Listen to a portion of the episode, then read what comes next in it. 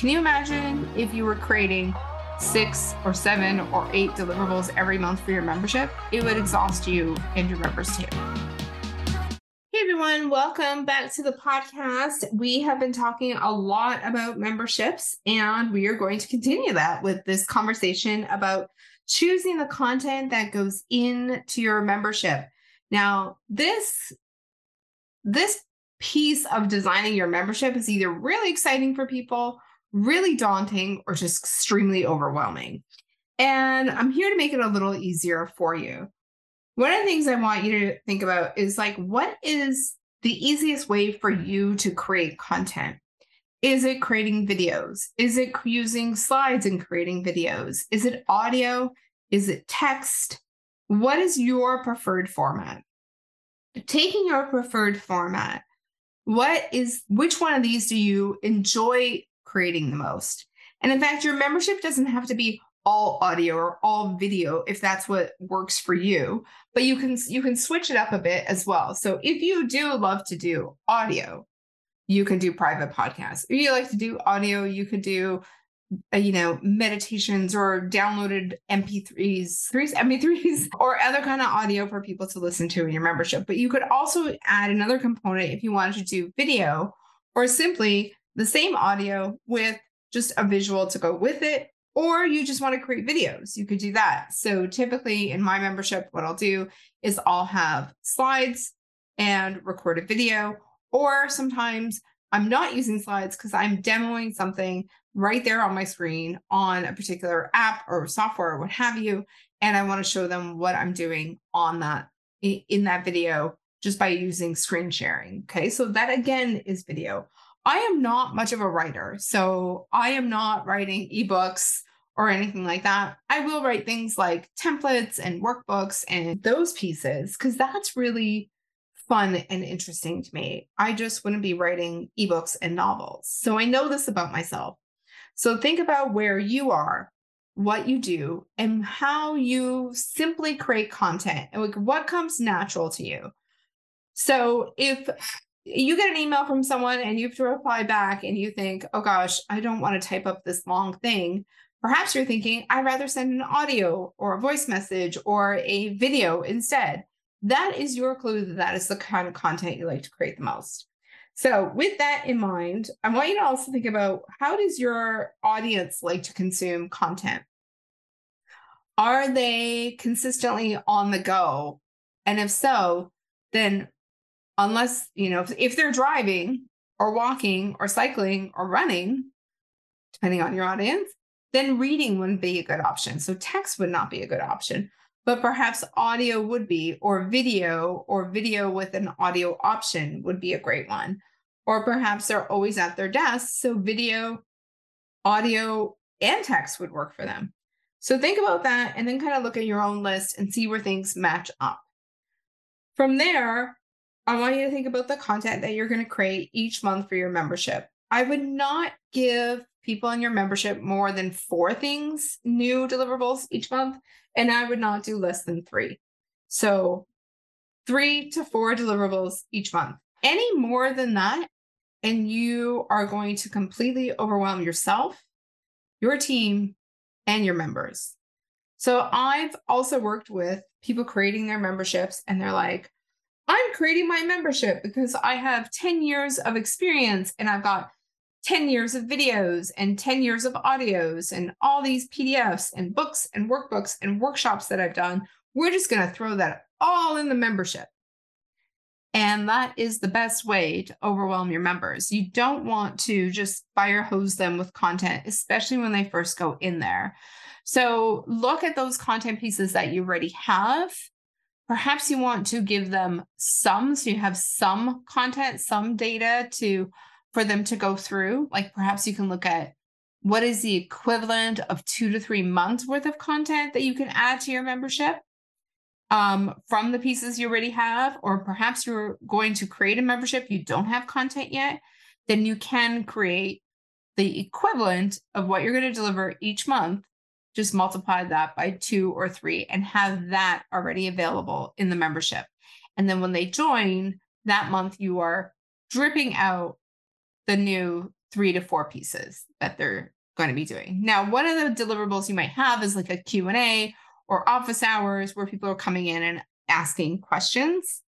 So what you could do there is obviously you can't just randomly create a Q&A, but what you can do is uh, run those Q&As once you have members. You can't obviously create a Q&A when you don't have any members yet. So you might think, okay, Sandra, I want to do this. I want to have two to three months worth of content to ready my membership, but I'm going to be doing a Q&A. So what you do is you just don't fill your membership with that Q&A because you don't have it yet.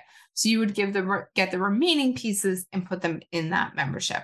Okay, so that's what you would do there in terms of your content. So so far we are looking at what content is easiest for us to create what content do we does our audience consume and need and want the most. We are not throwing absolutely everything in there. When you're first starting out you want two to three months worth of content. If you're doing a founding members launch though where you're just starting out your membership and you're inviting people to come in at the lowest available rate there typically won't be any content in the membership yet so actually, they will join. You will have at least one deliverable in there, and then the schedule of when the other things will be delivered. Okay. And that is typical for founding members launch. There is no, you know, content in there, like everyone's starting from scratch at that moment in that membership. So that is what I would, eh, you know, that's how you would do that for the founding members launch. If you're going to build a different kind of membership and do a bigger launch, a challenge launch, etc., that's the way that you would do it, have two to three months worth of content in there. Okay, next, I want you to look at the content that you're going to be handing, giving to people in your membership. Now, if you have purchased my structured and styled course, you know that in there we have over 80 different options or 80 different deliverables that you can give to your members. We've organized them into monthly options and bonuses. And people have told me that this resource alone was worth the price of the course. So this resource alone was worth the price of the course. So you want to get on there, go to engagegroups.com slash membership course. So that if when you download that PDF, you will see the content that we've created for you, all the deliverables, what uh, you know, a description of what all the deliverables are, and wh- whether we suggest them for a monthly deliverable or a bonus. So, what's the difference? A monthly deliverable is something that you say you're going to do every single month. A Q&A would be a monthly deliverable. You're going to answer their questions every month in a Q&A or open office hours kind of format, right? That that would be your monthly. Another monthly would be like a done for you service. Another monthly could be a, a little training session that you do for them or a checklist or a challenge even right? And and challenge can go in both monthly challenge or bonus because running a challenge every month in your group can be hard on you and hard on them. So that actually could be a bonus so every quarter, you can run a challenge in your group. And so you can run that challenge as a bonus. It's still a deliverable that you're giving into your membership, but you're not promising it month in, month out. It is a bonus that you're giving to people. You don't even have to say when. You can say every quarter. You can say from time to time we run challenges. You can say we run two challenges a year. That's what you can say to people. Now, because I don't want you to say every other month we're going to run a challenge and then after the second one you're you're tired and you don't want to do them. But under promise but over deliver. So if you're going to say we run challenges in our membership throughout the year, that is under promising. We're not saying how many. We're saying we're going to and then run those challenges when you're able to. And I would say that you know, run the first one. If it does really well, schedule the next one, whether it's three months from then, four months from there, from that point on. Okay. And so that's the difference between monthly and bonuses. Monthly ones are easy for you to create and they move your members forward in the progress that they want to make, which is the reason why they joined your membership. The bonus content would be the content that you're creating. It takes a little bit more work to do, or it's not something that they need monthly, or it's something that is like a live component, perhaps a workshop or a maybe you're meeting up in person.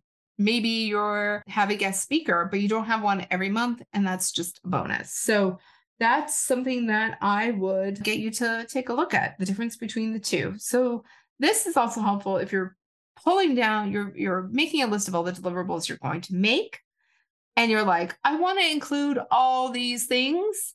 Well, don't. Create, you know, the three to four that you're going to deliver every month. And then that those other ones keep on a list for bonuses. And that way you can still offer them.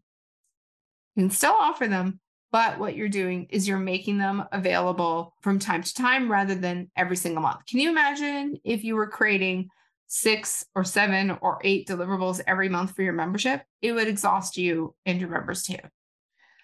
All right, everyone. I hope you enjoyed this session, this podcast on creating the diff or cr- figuring out the content that you're going to be giving to your members in your membership. I will see you soon. If you haven't checked out our structured and styled course, you can go to engagegroups.com slash membership course to take a look at that.